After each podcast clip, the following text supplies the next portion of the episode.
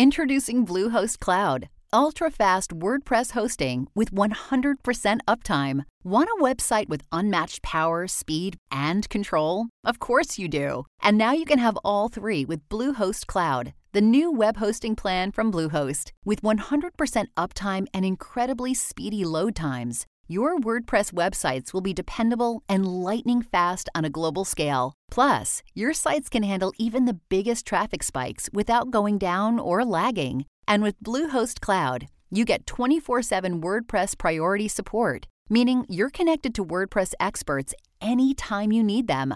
Not to mention, you automatically get daily backups and world class security. So, what are you waiting for? Get Bluehost Cloud today by visiting Bluehost.com. That's Bluehost.com. You know, some people enjoy composing their own music, chord by chord, and others are happiest when they come across that one perfect song. Work is not a lot different than that. Whether you prefer building your own workflow or using a pre made template, with Monday.com, you and the team can work in a way that's comfortable for everyone. Tap the banner to go to Monday.com and build your own amazing workflow or find an awesome template. No judgment.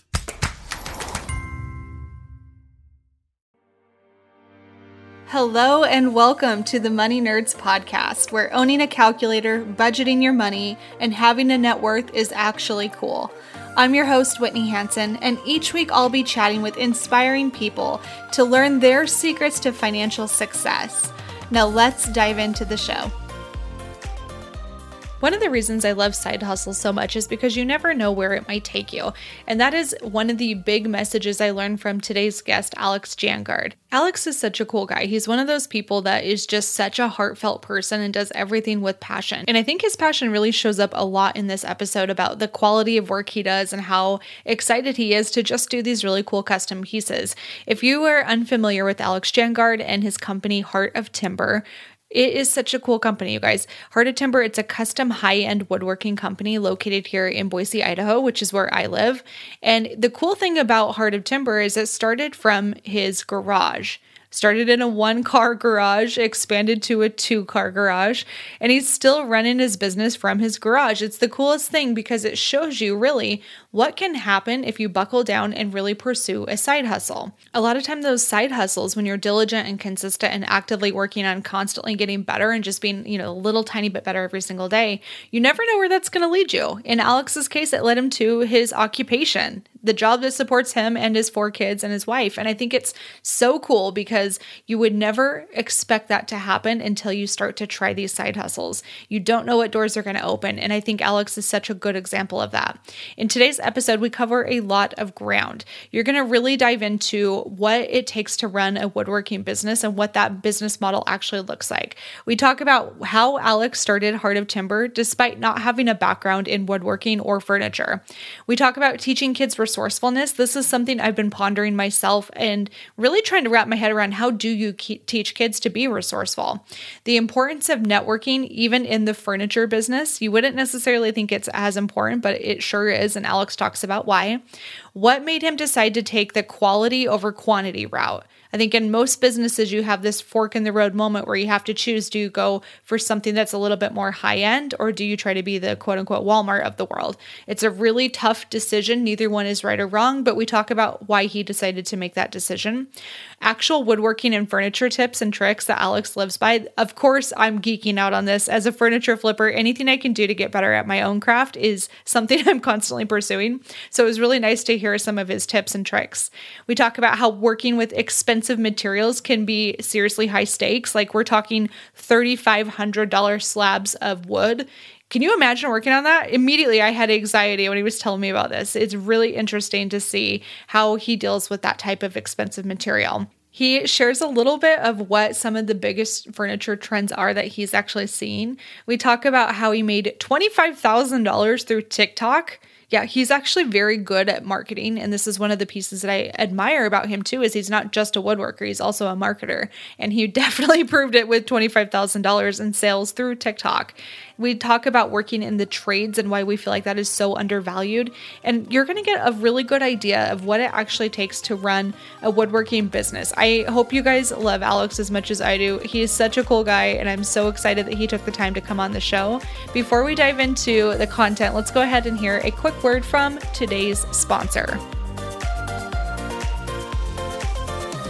There's a lot of pressure on small businesses to hire the right person because when you're a small business, your team is usually pretty tiny, right? One wrong move can actually hurt your entire company. And that's why I'm really excited to tell you about Indeed. I've been talking about Indeed for a little bit now. You guys know it's such a powerful tool, especially for people that are trying to find quality candidates, because let's be real, historically, hiring can be a huge pain in the butt, but not in today's world when there's really amazing companies like Indeed. Indeed.com is a hiring site that helps you find quality candidates with Indeed Instant Match. This is the coolest thing, you guys. Indeed searches through millions of resumes in their database to help you show great candidates instantly. So you're only seeing the people that are actually relevant to your job. So you can do the part you really need to do faster, which is meeting and hiring great people. Unlike some hiring sites, Indeed gives you full control and payment flexibility, delivering a quality shortlist faster. With Indeed, there's no long term contracts whatsoever. You can pause your account at any time and you only pay for what you need. With Instant Match, you see a list of really great candidates with zero wait, and Indeed delivers four times more hires than all other job sites combined, according to Talent Nest. Want your quality shortlist fast? Then you need Indeed. Right now, our listeners get a free $75 credit to upgrade your job post at Indeed.com slash moneynerds. This is Indeed's best offer available anywhere. Get a free $75 credit at Indeed.com slash moneynerds. Indeed.com slash Money Nerds. This offer is valid through March 31st. Terms and conditions apply. All right, now back to the show. What's up, guys? I am so excited to have one of my in person friends on the podcast today, Alex Jangard. Thanks so much for hanging out. Thanks for having me. I am so stoked because you are a rock star, and I have seen you literally start your business from the ground up, and it's been super inspirational. So, tell us a little bit about how the heck you got into starting Heart of Timber. Yeah, well, thanks. It's it's really cool to be friends with you as well. I think you're a total rock star, and I know a lot of people look up to you. So I'm uh, I'm excited to be here.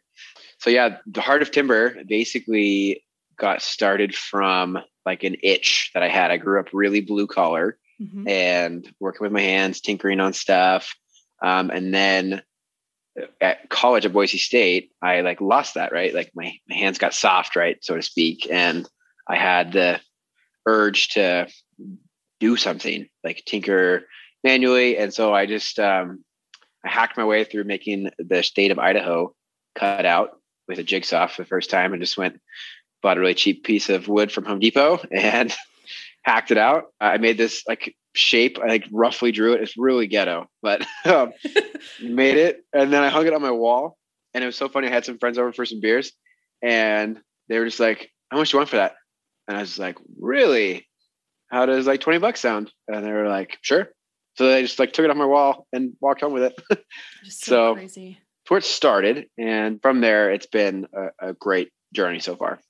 Well, you've been kicking butt. And I, I guess I didn't quite make that connection until I started doing furniture flipping of how much work cutting wood into the shape of Idaho with a jigsaw would have been.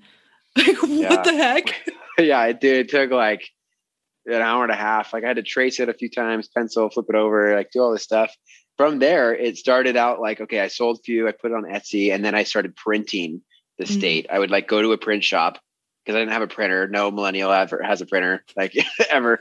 and so I went to a print shop, got one, and I cut them out of paper and I tape it to a piece and then trace it, and then I would cut from there. But yeah, it took forever, and they were not not nearly as good as the stuff that I could produce today. Uh, that's, that's, where you start, man. Yeah, really scrappy. I mean, I I admire that. I think it's super cool. I'm curious for for you, you so you grew up in the San Juan Islands. Can you tell us a little bit about what were you doing when you lived in the San Juan Islands at that time in your life? Yeah, that was such a blessing to grow up there. Like what a cool community. I think mm-hmm. even now there are people so it's about a 6,000 person town, which wow. is, you know, if you're from real small town Idaho, that's like a huge town, right? But it's a small town up in Washington. And the, the vibe of there is everybody knows everybody, first, middle, and last name. And I don't know, my family was you worked as hard as you needed to for the things that you wanted in life. So we were small business owners. We owned a uh, manufactured homes community. And that was really cool. Now looking back on it, what a cool business model.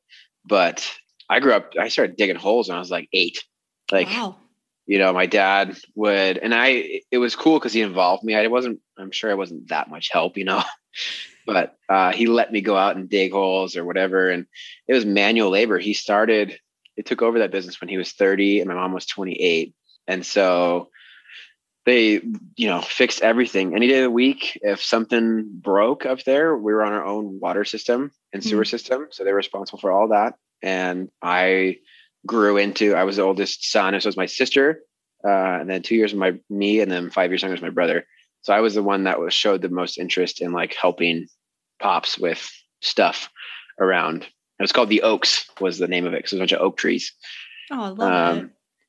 Yeah. So from there, it was really cool. We had that that rooted like hard work. Everybody in my family, very hardworking family, and then the community around it it was small sports. I was really athletic and all that stuff, but you still, I don't know. It was a, it was a really cool community that everyone was involved in. Mm-hmm. Um, and you know, the people that own the grocery store, like we were friends with and all that, that stuff. So yeah, just a really like grassroots place to grow up. It was awesome. Do you think that's affected your line of work today? Like, did you shy away from that initially and then lean into it later, or how did that affect you?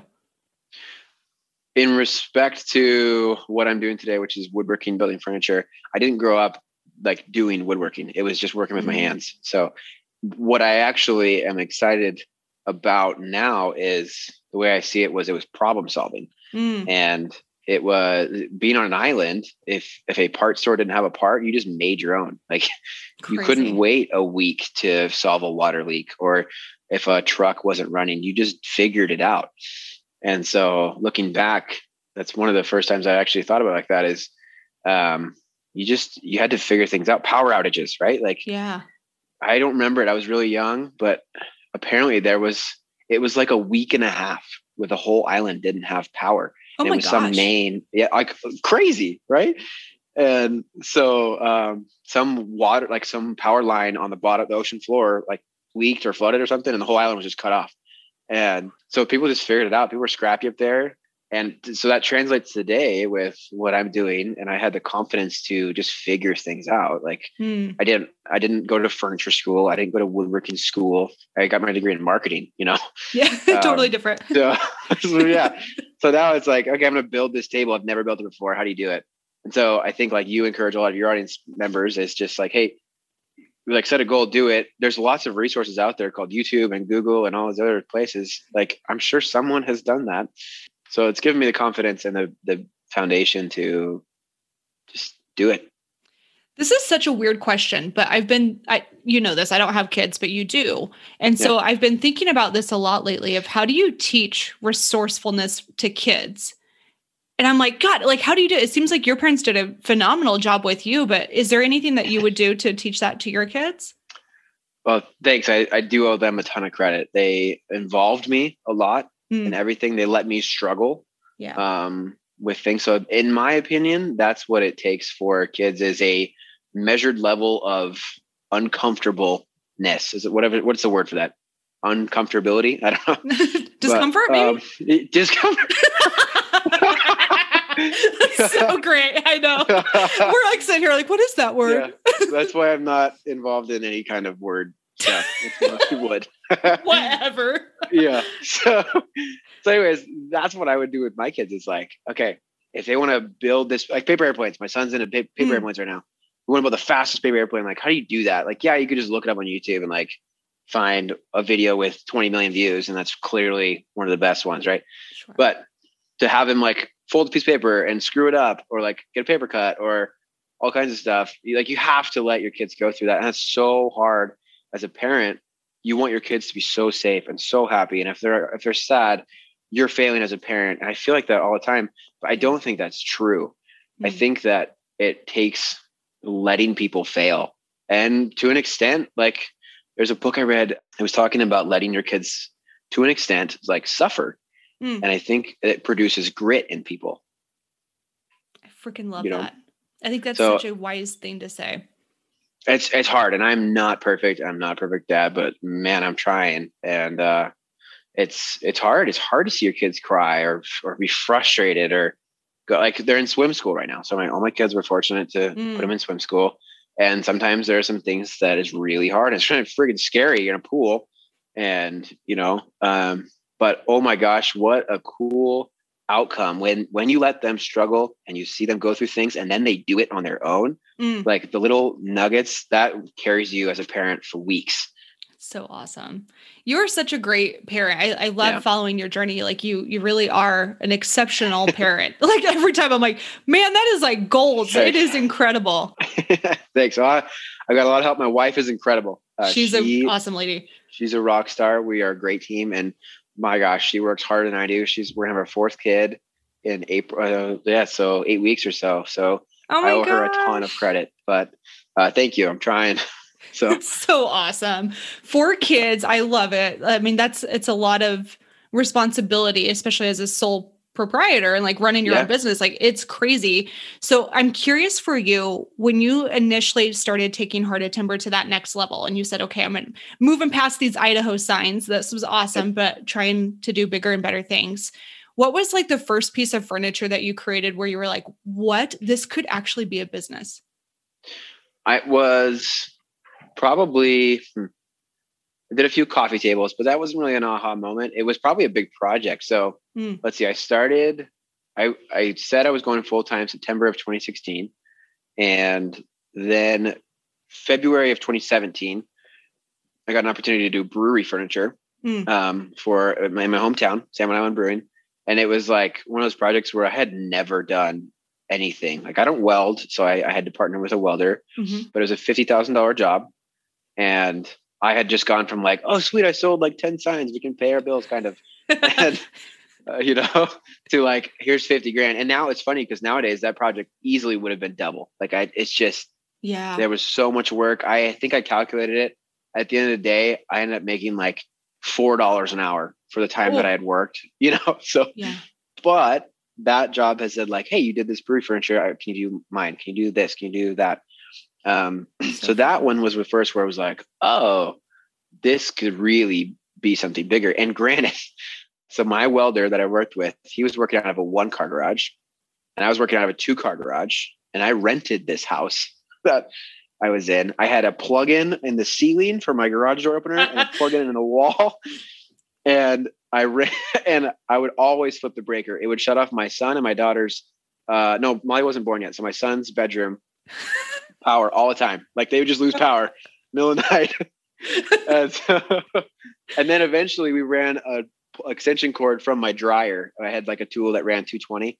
So oh, yeah. I, I, made this my own extension cord and I unplugged my dryer and I would plug it in.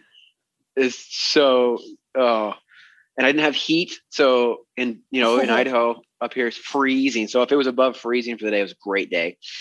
Um and, and so from there, it was like, okay, I, I made a little bit and it's just funny how things happen. I get back into town. I'm not kidding you. The day I get back into town from delivering this furniture, I get hit up by this guy named Casey Allen, and he is one of the co-founders of the STIL downtown, mm, mm-hmm. and it's an ice cream shop. And he said, "Hey, uh, someone said that you build furniture. We're opening an ice cream shop. Do you want to do it?" And I was like, "What? Like this is so good. I do." Yeah, like the night I get home, that's Facebook so Messenger. crazy. How did he hear about you? Because I always, I'm always so interested when people first start a business. It is very much word of mouth. So how did Casey hear about you and your woodworking? It's quite literally someone. He he made a post on Facebook. I'm looking for someone to build furniture, and one of my friends from college, um, his name's Dan Goodale. We weren't even that close in college, but we knew each other. Mm. And he tagged me on Facebook, and I responded like immediately. And that's awesome. I we started talking, and yeah, same thing from there. Just worked out. So quite literally word of mouth, very organic, very natural. That's amazing. I'm curious for you, how how do you make your money in your business today? I was thinking about this. I thought of like three simple answers to that is sure. I make quality furniture, I sell it, and if I come out with a profit, then great. But that's very simple. The next one is I know the right people to talk to in town that give me the best prices. Mm. So, and then the the ref, the third refining way that I actually make money that I'm still working on is combination of knowing the right people to get the best prices on things and then not screwing up. A mentor that we both share, Kevin and Ed and Marilyn, they Mhm. always uh, talk about paying the dumb tax, you know. All the time. And so I am always still screwing up um, on like, oh, I knew I shouldn't have done that, or I shouldn't have put that finish on this way, or whatever, and it cost me two Uh. hours. And that you know how it is, like literally, that's time. I shouldn't be doing that. Right. But if if it all pencils out how I I should, my margins typically are like forty percent materials Oh. and forty percent labor, and then I have sales tax and profit. So if I do it right, it can be very profitable. And you know, my average sale is probably around four thousand dollars. So you know, if I if I do the volume that I need to, I can just be very just in time manufacturing and and Mhm. materials and everything else out of my garage. I'm in my garage, crying out loud, you know. Freaking love um, it. but that's the best way that I found that I make money is just knowing the right people and and really treating them well. I think that goes a long way. Whatever industry you're in, like Mhm. whether it's a supplier or a referrer or a a cheerleader or a, like whoever that person is to you or a partner, like Mhm. making sure that they feel respected and um, valued and all that stuff. Like my suppliers, Mm. sometimes they'll just give me a huge break and that's the margin that i needed to pay for whatever you know That's amazing. I, I think you're hitting on a really good point. And one of the things that I'm always interested in is as a business owner, especially when you're selling products, and I, I mean, I'm going to honestly say it's art because your stuff truly is like artwork. It's beautiful. Thanks. But when you have this moment where you can either sell a thousand Etsy signs or you can do custom high end furniture, what made you decide to go more of the custom route versus the quantity route? it was a mental bandwidth Mm, of etsy orders were great. We had some volume but a $75 sign came with a list of questions. What stain color? What font? What this? Da da da, da. where's my sign? Where's my sign? And the custom pieces is uh, a mental capacity you know my crm's in my head which is not a great operational model but i can manage it. And um, you know if i have i could probably do about a dozen projects at a time. That's probably my capacity. And each project could range from a thousand dollar coffee table to a i'm just closing a deal on a $15000 conference table you know?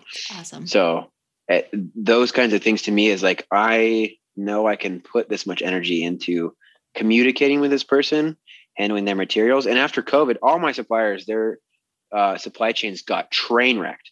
Right. So it's been crazy dealing with my usual lead times of things have just been blown up. So now that I don't have 100 signs to make and something goes wrong, it's like, hey, look, I can communicate with ABC, say, here's where you're at. And usually people are very understanding, you know, so true. especially on a high ticket item, they understand, like you said, it is more of an artistic piece. They would care more that I spend time doing it right rather than rushing.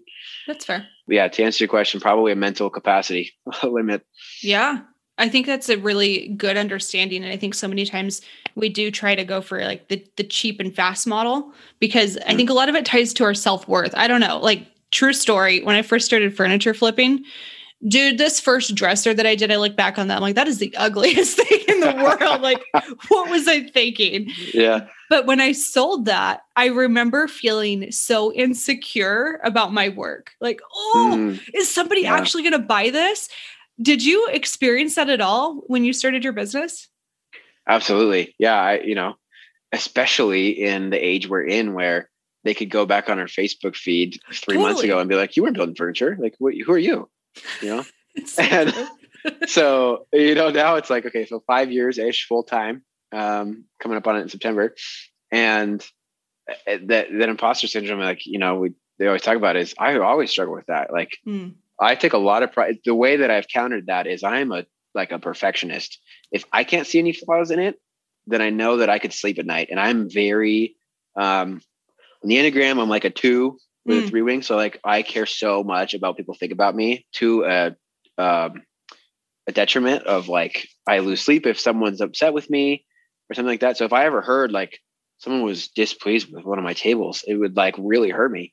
you know? Mm. so I think to overcome that, I've just been so like picky in the things that I do. And I feel really good when I deliver stuff. Um, because I know my customers well too.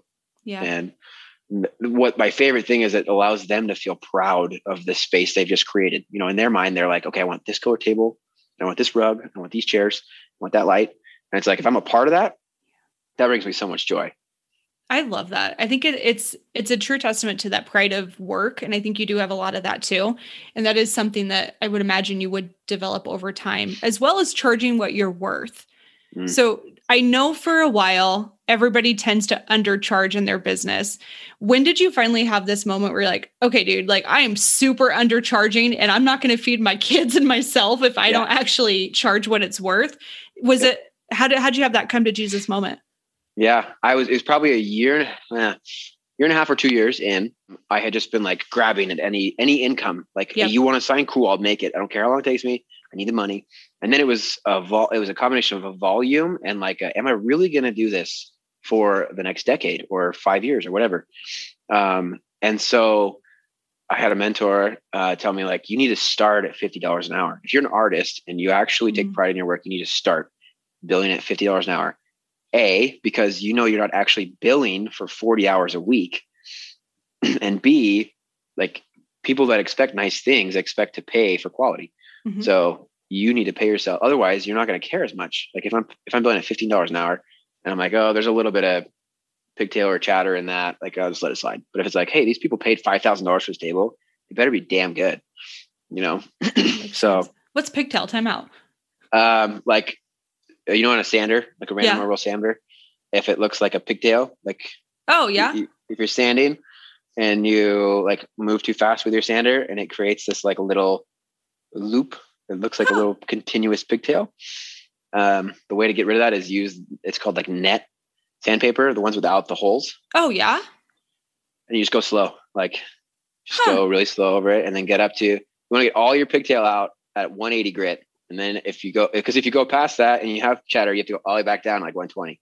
Oh my gosh yeah, little tip there. That's a great little tip. Okay, so te- yeah. teach me more of your tips. Are you going to Lowe's and just buying a piece of pine board, or is that not good enough quality wood for the projects that you're doing?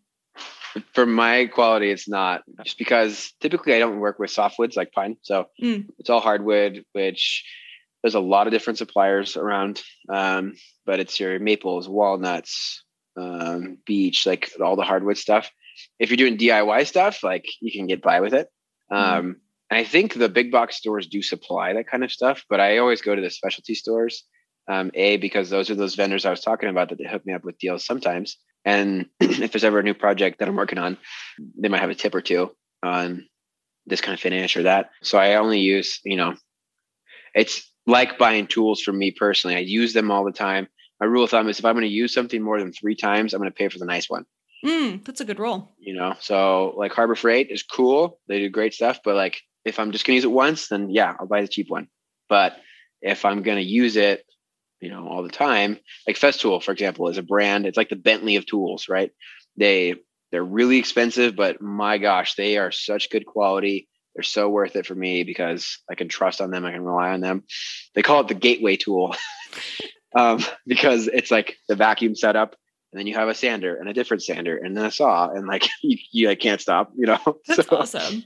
Yeah. So yeah, I, I only I guess shop uh, from from the higher quality stuff. Do you ever get scared? So my fear is I would go buy a really expensive piece of walnut wood and I would be gun ho and I would totally mess it up and then be out all that money. Was that a fear for you? Yeah, totally. I I remember the first um, let's see. It's probably well, I'll still get it. So, for example, with a live edge table, mm-hmm. like a mm-hmm. big natural slab of stuff. Um, and for your audience, if they've never seen one before, it's basically like a chunk out of a tree, like a mm. huge, mm. big slice of a tree. There is only one of those slices out there, and if you screw it up, like, what do you do? so I kind of went into it. That was the trend when I started, you know, and it still is popular is the live edge stuff mm. but there like you you really only got one shot so you have to you have to be very you measure four times and you cut once, you know? Mhm. Um, so even last year, I had a customer, they bought a very expensive table just for me, my price, not the marked up price, nothing. For me to get this piece of wood was $3,500. wow. And so I was like, I can't screw this up. There is only one of these. So yes, to answer your question, I, I get it all the time. Oh and gosh. I have screwed up before. I've like Woo. made a cut and you just have to tell the truth. That's my experience is like, you just have to be honest about things or, you know, and, and then if the response is not good, now you have to fall back on that problem solving instinct. Oh my gosh. I'm just picturing myself messing up a $3,500 piece of wood and it's like legit making me sweat. yeah, that's why you measure. I'm not kidding you. Like you, you measure a bunch of times, you mark, you leave the room, you come back and you measure again. Like, oh, terrifying. Holy crap. I'm Yeah. curious, where did you learn your skills to get into woodworking? Did it start through YouTube and then it just expanded, or how'd you start to learn? Yeah, so it was um, basically it was a combination of the things people wanted along with what I was willing to risk. Like Mm, I still am learning how to use certain tools and do certain things. Um, but I just started doing things that people were asking for and they were really willing to pay me for. Um, so that, but ch- it's called chatter or pigtail, right? You learn about that as you, as you go along, you learn about using different finishes. I've come with like, maybe you've got a customer, like you're flipping a piece of furniture and you screw up the finish or whatever. If you're on a timeline, name a scenario and I've freaking gone through it. Like I want a piece of wood to not turn yellow, but I need it in 24 hours and I want it really hard. Like and I want there's well so many products and different scenarios and now I've gotten to the point where it's like if I can communicate with the customer clearly on what their expectations are and I can charge them amount. So my rate has gone now to $85 an hour. Good for you. Um yeah, thanks. And it's it's gotten to that point. It's like the threshold now where I am turning away more work Mhm. um, like so from people that we know that we have done this in business that's a good uh, offset to like hey i've got way too much volume raise your prices like Yep. if you keep selling the same volume great you're making more money now you can maybe hire somebody um, awesome. so yeah i'm, I'm playing that game like Mhm. 65 to 85 dollars an hour depending on what i'm doing um it's just how it goes I, I freaking love that. Okay, let's get nerdy for a sec. Yeah. What are what are your favorite products? So like stain, do you have a favorite brand of stain? Do you have a favorite top coat? What what's your your go-tos? I was just thinking about this today actually on um, finishes. So it's funny because people that don't make things for a living or maybe they're not into the DIY thing, a lot of Mhm. people think you can just put stain on a piece of furniture and you're done. Mm, mhm, That's not I the wish. case. You need you need a top coat, right? Mhm. Um, but there's finishes with color and finish in them. So now people are, you know, there's Yep. all kinds of stuff. So um, top coats, like in terms of finishes, there's this product that it's called a, um, a catalyzed polyurethane. So uh, basically, think your big box um, can of polyurethane, but it's got a catalyst. So Mm. it dries in like 20 minutes Oh wow. spray it on and if your temperature is right and everything you can re you can sand and recoat in 20 minutes Get out. and yeah but it's wicked bad for you like so i refuse to shave my beard so i wear a mask but it's like i can always feel it right here oh and really? It's pretty intense. it's really intense and so a like you know i'm in a residential area so i really you should be careful about the products i use sure. um, and then on top of that for my health. But the finish is so it's commercial grade. So the stuff is like for my house, we have it on ours because I have, you know, great in-house quality control. my little kid. no doubt. Um, so uh, it's a product made by ML Campbell. Is uh, they're the research division of Sherwin Williams. So Sherwin owns ML Campbell. Oh, ML Campbell creates new products, and then they like either they pri- they label it as Sherwin or maybe not. Um, but it's a catalyzed poly, which is great. The other stuff that I use, a brand that I really like, is called General Finishes. Um, you can find them in Woodcrafts. They're Woodcrafts a franchise um, Hmm. across the country, and you, I think you can buy them online too. Their stains are awesome. You can just tell the difference between, you know, a good. There's water, oil, and dye based stains. Um, they just spread evenly. ML Campbell makes a really good stain too. Theirs is a solvent based. hmm. Um, and I, think that so with their finishes too. This is where it gets in the realm of they offer finishes that can give you a color that you do or don't want, and a drying time, and then a hardness. Like there are lots of different uses for it, but um, that brand's awesome in terms of finishes and stuff. Uh, and anybody it, that's interested, what? Oh, I'm sorry. Is it more expensive? Yeah, a little bit. Like a can of stains, probably 25 bucks instead of like 17. Got it. No, so not significant though. Yeah, not too bad. And then I think the quality of their finishes is awesome. Like if you go to a big box store and you get the Varathane or the Minwax, yep. uh, Sherwin also owns Minwax, by the way. Um, it like what? they're yeah yeah. Um, so that's why Home Depot quit carrying Minwax. Get I think Sherwin bought yeah. Um, so it's like it's fine, you know, it depends. But again, I'm going for that high quality product. Their general finishes polys are like award winning and they're they're great. They're super easy to apply. Um, so Worth yeah. I, I would check it out. General finishes, even if you're a DIYer, like you know, look it up online. I think you can order direct. So. I will check into that. Yeah. Is there if if you had to recommend one stain color that you think is most universal that most people liked, is there one that comes to mind for you? Probably a walnut color. Yeah. Um, I don't know the name of it. It's probably called walnut or dark walnut. Um, everybody wants a nice, dark, rich wood. Yeah. And a lot of people don't understand that you can put a clear finish on walnut and it goes dark. Like, oh, I didn't know that. Uh, so like a yeah, if you went and got a slab of wood that's walnut and it looks really like light brown, kind of like a moke, like cocoa powder out of a a can thing. Mm-hmm. That's what it looks like. And you put a clear polyurethane, an oil based polyurethane or something, it goes really dark. That is so crazy. So yeah. Fun fact uh, there. Fun fact tip. I love that. And then yeah. when you're doing you you I know you've dabbled with cutting boards. It's probably not a huge portion of your business, but when you were making cutting boards, what's the oil like is it oil that you use to seal it? Yeah, there's a number of them. If you go the cheap route, you go mineral oil. Uh, you get it's like nine bucks for like a tube of it. Oh wow! any Amazon or whatever, or there's stuff called Odie's oil.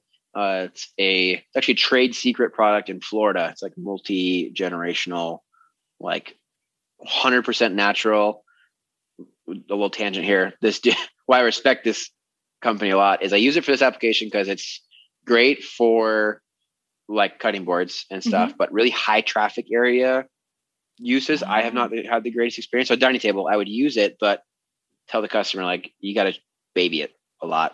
Ah, gotcha. Anyways, this guy he has a solvent cleaner and different like products, and his solvent's like the most toxic and he drank some of it on Instagram Live. Oh my gosh. yeah, he's like, I want to see my competitors do this. I'm going to show you how natural it is. I'm going to drink this right now. Heck no. Took a swig of it and he's still alive. So he's still kicking. It's so freaking funny. But Holy crap. Crazy, huh? So Odie, Odie's oil, uh, made in America. I, it's like 50 bucks for a jar, but mm-hmm. it goes like really far. So huh. uh, end tables, cutting boards, like wall hangings, picture frames yeah. all that stuff. It smells like a freaking candle too. Oh, it's even better. Awesome. Oh yeah. And you can drink so. it apparently. And you can drink. You eat it. You're hungry. you need a little sip. a little boost. so bad. That's crazy. I love those tips. I think it's always so interesting to see, you know, the DIY products that like I'm a Minwax person, and then how yep. you have progressed so much. I just think it's so inspirational. Oh, thanks. I, and again, there's nothing wrong with the Minwax stuff. It's just like a preference. I mean, mm-hmm. an experience. Like, well, like maybe, and I'm really picky. So like we have to be the be. littlest stuff. Yeah. The littlest stuff might not go that far, but yeah, thanks. It's just trial and error and you know, it's fun, which is always a, a joy to it, you know? Yeah. What are you finding? What are the trends right now when it comes to furniture, specifically like wood furniture? What are you seeing that most people are requesting? French antique what? stuff. Yeah, like very specific, like uh, antiqued furniture, but new. Like I want you to make me a new table that looks like it's hundred years old. Very like, cool. Really? And then and then the French twist to it. So like really thin profile mm-hmm. stuff. Like the hand turned legs is big, but like actual hand turned legs, not like bought at, you know, cheap joe's.com or whatever. Mm-hmm. Um, so yeah, French antiques really interesting. The the live edge tables are still really popular. The river mm-hmm. tables are popular. Um, but that's been the weird that's come up a lot. Like real. I, I don't know what it is. Like I'm wondering if there's going to be like this swing of like ancient furniture. Like if a maker figures out like I am I'm going to build this coffee table like the Egyptians or whatever. Oh, and if it's like cool. a trend, you know what I mean? Mhm. Um, so this antiquing thing.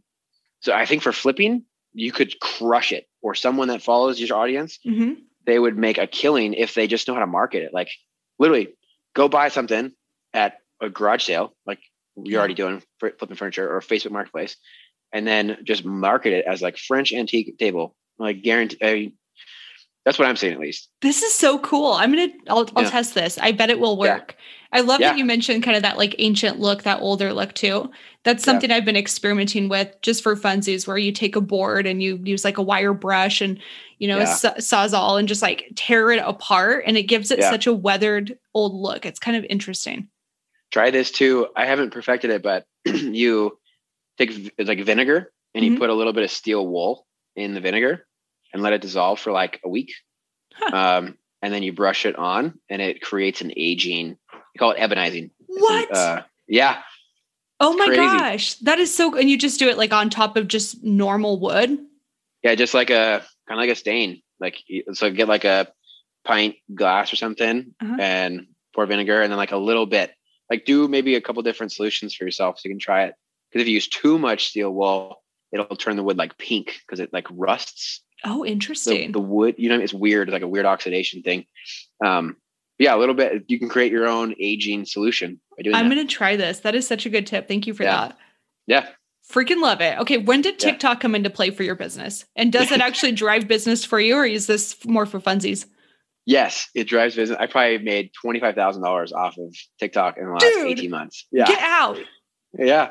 Um, this guy on the East Coast he bought a desk, um, even shipped it out, anything straight from TikTok, like all kinds of stuff. Um, it started.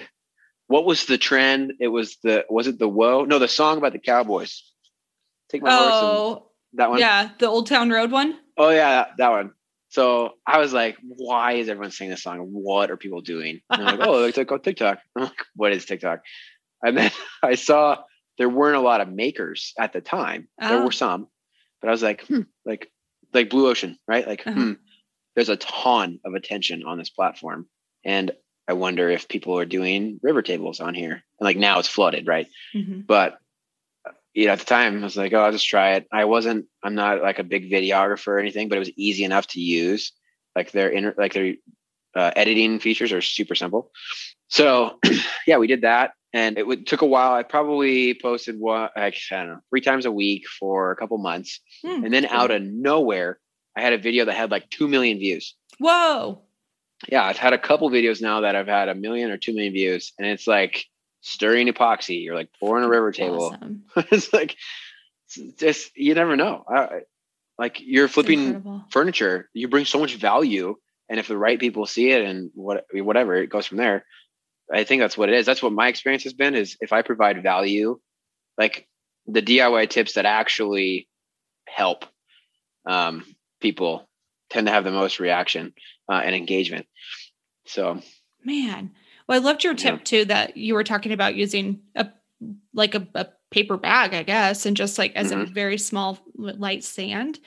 I Yep. was like, I've got to try this. yes, that that's such a good one. And so the vinegar one is an old timers trick, Mhm. and then the paper bag. So like I my you know we don't shop with paper bags because we just grab like the cheap like plastic ones or whatever and go from there. Yep. But if we have paper bag round, it's like two thousand grit sandpaper. Like if you have Hmm. tiny little like dust particles in your finish, you Yeah. just like lightly take it to it. It won't as long as you don't like press down and scrub really hard. It won't like mar it too bad. Freaking Uh. I've had the best luck with like a water-based poly doing that. Mm, Um, something that like coats the wood instead of like goes into it. You know. love it. I'm gonna I'm gonna try that too. I haven't I have a project I'm working on that it would be useful for that. Um, so I'll let you know how it goes, but I'm definitely trying the vinegar tip. That is the Yes. bomb. Yeah, that's awesome. It was one of my favorites. Who knows? I might have a pink console table. yeah, you gotta put too much for sale. know, right? If you see one on Marketplace, you know it's me. French antique, so antique it's pink. yeah, right. With a cottage core love. That's freaking hilarious. Yeah. Okay, so I'm curious for your business, Alex. What is what's next for you? Where are you taking this company? What's your next step? What's your goal? What's your vision? I'm currently stuck in the uh, the classic. I've read the E Myth several times, right? Yeah. The classic, like, do I grow and make it a one, two, three, four million dollar company? Right. Grow a team, all that stuff. We're right around quarter, like a, a year. inc- you know, Incredible.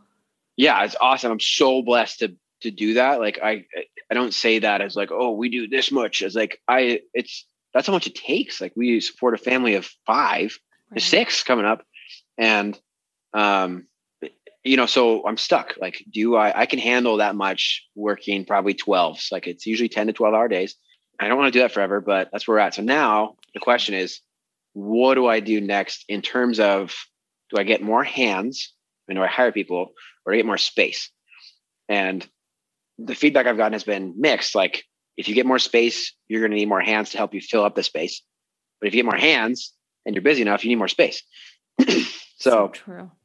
so I've even considered this is interesting too. And if you have audience members, um, they can just email me or call me or whatever. Um, I'm considering buying a robot Hmm. and uh, like a robotic arm. And they there's a company called FANUC, and they make I think it's like fifty grand. Like you can buy a fifty thousand dollar robotic arm. Mhm. You can get a sanding attachment. And- Oh. They they swap out the robot. They it um, swaps out paper. And so I'm like, okay, if I hire, if I finance a robot for five six hundred dollars a month, yeah. and then it doesn't have sick days, it doesn't have bad days, it doesn't Better not.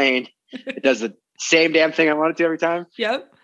Like, not that I don't like working with people, I love it, but I, my concern with is people that are in high school now do not want to do what we're like. They don't want to stand there and sand tables, Mm-mm. and it's nothing against them at all. I didn't want to when I was in high school, but there are like big, there are bigger things out there, and so it's kind of a hedge of like the marketplace of people to employ. I Mm, think is shifting crazy. They're not going to want to do it. true. Um, and I say that with context of the people that I could afford to pay won't want to do it.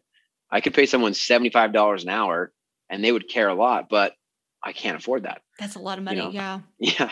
I can't even pay myself that. So, No, right? I know. You're like, I wish. Yeah. you can you can hire me. I'll be your apprentice for 10 50 an hour. Done. Show it tomorrow. I know. I'm I'm there. I would love to learn from you. I think it'd be so fun. Oh, it'd be But I- awesome. We could do a project. Oh, we should. You want to you Yeah, want to collab? Yes.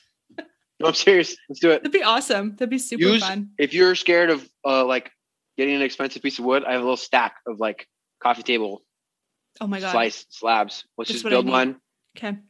Yeah, we'll go from there. Make it work. I'm I'm I'm about it. I think that's great. Okay. But I love that you're going to look into the robotic arm. I think it's really a smart idea and you're right. It sucks that there's almost this job, I don't want to say job shame, but it's people are not as drawn to the trades as they should be. And I wish they were because it's such a phenomenal way to make money. Tons of money. So People coming money, out right? of welding or plumbers, like men and women both can like make so much money. like- Mhm. I would have never thought like building furniture, and I'm a small fish doing this. Would it opens up so many doors, and even like you said, electricians. Like it's a hard career and a lot of schooling and stuff, but not like typical university, right? no. they're not like like you say they're not coming out of electrician school with 125k you know and Man. But they're coming out with maybe 20 grand in debt or whatever Mhm. and they're making $75000 a year which is you know. phenomenal, really. which is it's awesome so i have a ton of respect for people in the trades um, and then giving people the confidence to be like you know what like i potentially could start my own company Mhm. And the, have you seen that? So this is my observation in our market, particularly. I've been talking to a lot of vendors and my suppliers, they're saying a lot of the people that are any good, they own their own company. Mhm. And I don't know if it's a specific marketplace thing or if that's everywhere. It does Um, seem that way. Yeah. And so they're like, oh, the designers, if she's super good, like she's not gonna work for me. She's got her own firm. and- Mhm. Or if like, you know, yeah, he does really good welding. Like he has his own welding shop. Like Yep, that's how So- it goes. That is Um, interesting. It's a so- different observation for sure. Yeah, but mad respect for the trades. I think you said it, you nailed it right on the head.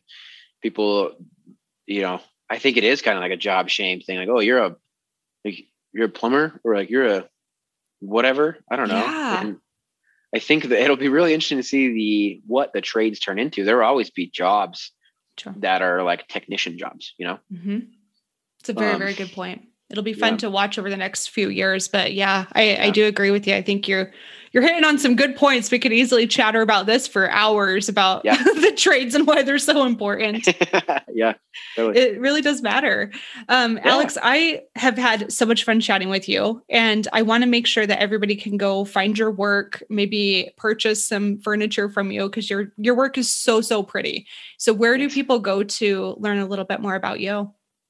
Yeah. So if you're, you know, listening to this in your in your living room or at your you're driving right now or something like that, and you're just you've been talking about like, oh, I want this coffee table, or I've seen this thing on Instagram or whatever. Yep. Like I help people bring that to their home or their office or whatever.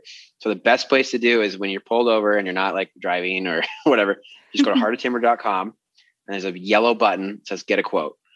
Um, just tap that. It comes right to my phone. Uh, and the process is really easy. We talk through what it is you want. I give you a quote. You give me the yes or no. Mhm. Um, we finalize all the details, and then I end up delivering it to you. Whether it's shipping across the country, I've shipped to South Carolina from Boise, New York, um, or if it's right here in town, um, it's really really straightforward. And uh, other than that, if you want some inspiration, go to Instagram or TikTok. Uh, they're both just at Heart of Timber, and check out some of the stuff we're doing. Um, get some inspiration. I'm sure you have your own style, but yeah, we uh, we build a lot of cool stuff, and we're just excited to uh, help people bring that to life. You know, It's amazing. Alex, I am Yeah. so grateful for your time. Before we officially part ways, are you down for some rapid fire questions? Yep. All right. Okay. let's do it. First question for you Are you a morning or an evening person? Morning, Okay. So, what's your current morning routine? Um, 5 a.m. Wake up. I'm a spiritual person, so I go out and read and pray. Coffee with my wife. I actually gave up caffeine. Um, yeah, crazy. Still drink coffee. Love coffee, but I was getting chest pains. So, Mm. um, uh, so have coffee with my wife, and we spend some time together. Kids wake up 6:30, and we start from day. You know, go from there. Love it. That's so cute. I love that. And I didn't really should give up coffee or caffeine. Uh, Caffeine. Yeah, there you go. so I love tea, but non-caffeinated tea. Crazy. And you've been Yeah. feeling better? I feel great. I would. I was just so stressed out, and then when I drank coffee, I felt like my heart was going to explode. Probably was, man. Yeah, so cut it out. Just cold turkey, dude, and it, it, uh, like felt great. I'm- I mean, I can't say that I'm going to try that yet, but give me another, give me another year and maybe a couple kids. Yep. maybe that's a secret. yeah. you go. Okay, so let's pretend this is post COVID. Where is one location you're dying to travel to? I'd love to take my family to Hawaii. Mhm. Um, I I went there. I was fortunate to go twice in my childhood. It was beautiful, warm, sandy beaches. I had rocky beaches growing up, so sandy beaches, um, warm weather. Hawaii would be great. Um, I also, I mean, I'm when my kids are older, I want to go on like an exploratory adventure, like go to a small town in like Peru, like go Mhm. backpacking and just like try, you know, not in an unsafe way, but like try and see what life's like in like a small town of uh, somewhere in the world, you know? Hmm, that'd be such a good experience for your kids too. Yeah, I think perspective is is huge, and I want to expose them to that. And I don't care if they go to school. I don't care if they are a artist or what. I just want them to be the best at what they want to be at. And if traveling and exposing them to those things is what does it, then sweet. So awesome. Love So, that. Yeah. thanks. What's what's one book that you find yourself gifting to others most often or recommending? First one that just came to mind is The Alchemist. Mm, um, classic Pablo something. Um, can't remember the, the author's name. That's a classic. Coelho or something weird. Yeah, you know what I'm talking about. Um, that's a good one. Um, and I've I've read, I read so I listen to audiobooks when I'm sanding, which is nice. I'm very fortunate that I've uh, I've got a habit of that. So I, I think I read, I think I do about a book a week. Is probably what it comes down to. It's pretty good. Um, That's a good one. Another interesting one that was like a change of pace for me. Uh, it's called "The Fish That Ate the Whale." It's about a a Russian Jewish man that came to America and figured out how to hustle bananas, huh. and he gained so much power that he influenced the United States government. Whoa, dude! I'm gonna yeah. check into that one. Yeah, so that's interesting. Um, man, there are there are a lot of books.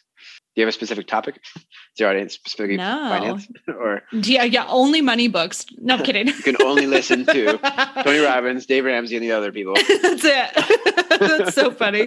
I think those are really good suggestions because it's very yeah. universal to everybody. So I think yeah. those are awesome. Yeah. Are you ready for our final question? Yep. Final countdown. Do it. I won't. Okay. okay. So, final question for you is In your opinion, what is the secret to financial success? First word that comes to mind is sacrifice. I have wanted so many things in life. Mm. Um, and I found out that when I buy, if I work hard for them and I wait, and then I still want them and I buy them, I feel better about it. So sacrifice is my answer to that because a lot of things have come into my life that I've been very fortunate. My wife, I love my wife to death, the kids. Um, so they uh, naturally have come first now. And mm-hmm. so if I'm like, I want a Tesla, I don't know, you know, that'd be super cool. But it's also like, man, that also doesn't give you the opportunity to take a day off and spend time with your kids. Or if we're we're in a conversation right now of do we try and finance for private or private or public education? Mm-hmm. And if we choose that we want to work hard enough for private education, then I don't make enough money to own a Tesla, you know, right now. So sacrifice. And then I think a lot of people write about this, and I, I've a lot of your content talks about this too, as like basically flexing your income to the lifestyle that you want. Like mm. if you hmm. want that, go make more money, flip furniture on the side, go sell something else. And if you want to go on that trip, like there are so many ways to make money. So to me, the sacrifice is time. I'm gonna give up my Netflix. I'm gonna give up my scroll, and I'm gonna go hustle. You know, two end tables tonight. I'm gonna make seventy five dollars. I'm gonna put that shit in an envelope. Yep. you know, so we do the envelope sometimes. Sometimes we sell some things and we just like write Jack's preschool or like Molly's. and awesome. It's in a fire safe. So yeah, that's that's our goal long term is, is eventually financial. excuse me, uh, financial peace and uh, financial freedom of I would love to cash flow more than my income, but we're we're not there yet. So love love love love the sacrifice message i can yeah. totally get behind that too and unfortunately it's everything comes at a cost and whatever you say yes to you say no to something else yeah exactly Jangard, you're the best. Thank you so much for hanging out. It was so fun to catch up yeah. with you too and hear how your business has changed. Yeah, thank you for having me. It's awesome. Um, I just want to encourage everybody that's listening. Whitney is a rock star. She's crushing it. She continues to. Rock star. Um, no, and so uh, well, I'm honored to be on here with you, and um, you. I'm excited to to know you and be friends. Likewise, and congrats yeah. on the upcoming babe too. That's super exciting. Baby girl, we're pumped. Oh, I love that. Yeah. That's so fun. Well, I yeah. will definitely be chatting with you soon. Thank you again for yeah. your time. Yeah. Thanks, Whit. All right, what'd you think? I love this episode. I thought it was so interesting, and I definitely took a few furniture flipping tips from Alex to apply to my own side hustle. Loved it so much. I'd love to hear from you. What was your favorite part? What were your takeaways? More than anything, did this inspire you to take your side hustle to the next level? If it did, make sure you let me know by tagging me on Instagram. I'm at Whitney underscore Hansen underscore co, and I would love to connect with you too. Let me know what part of this episode really resonated with you, and I will see you on Friday for Five Tip Friday or next week for another episode the Money Nerds Podcast. Bye.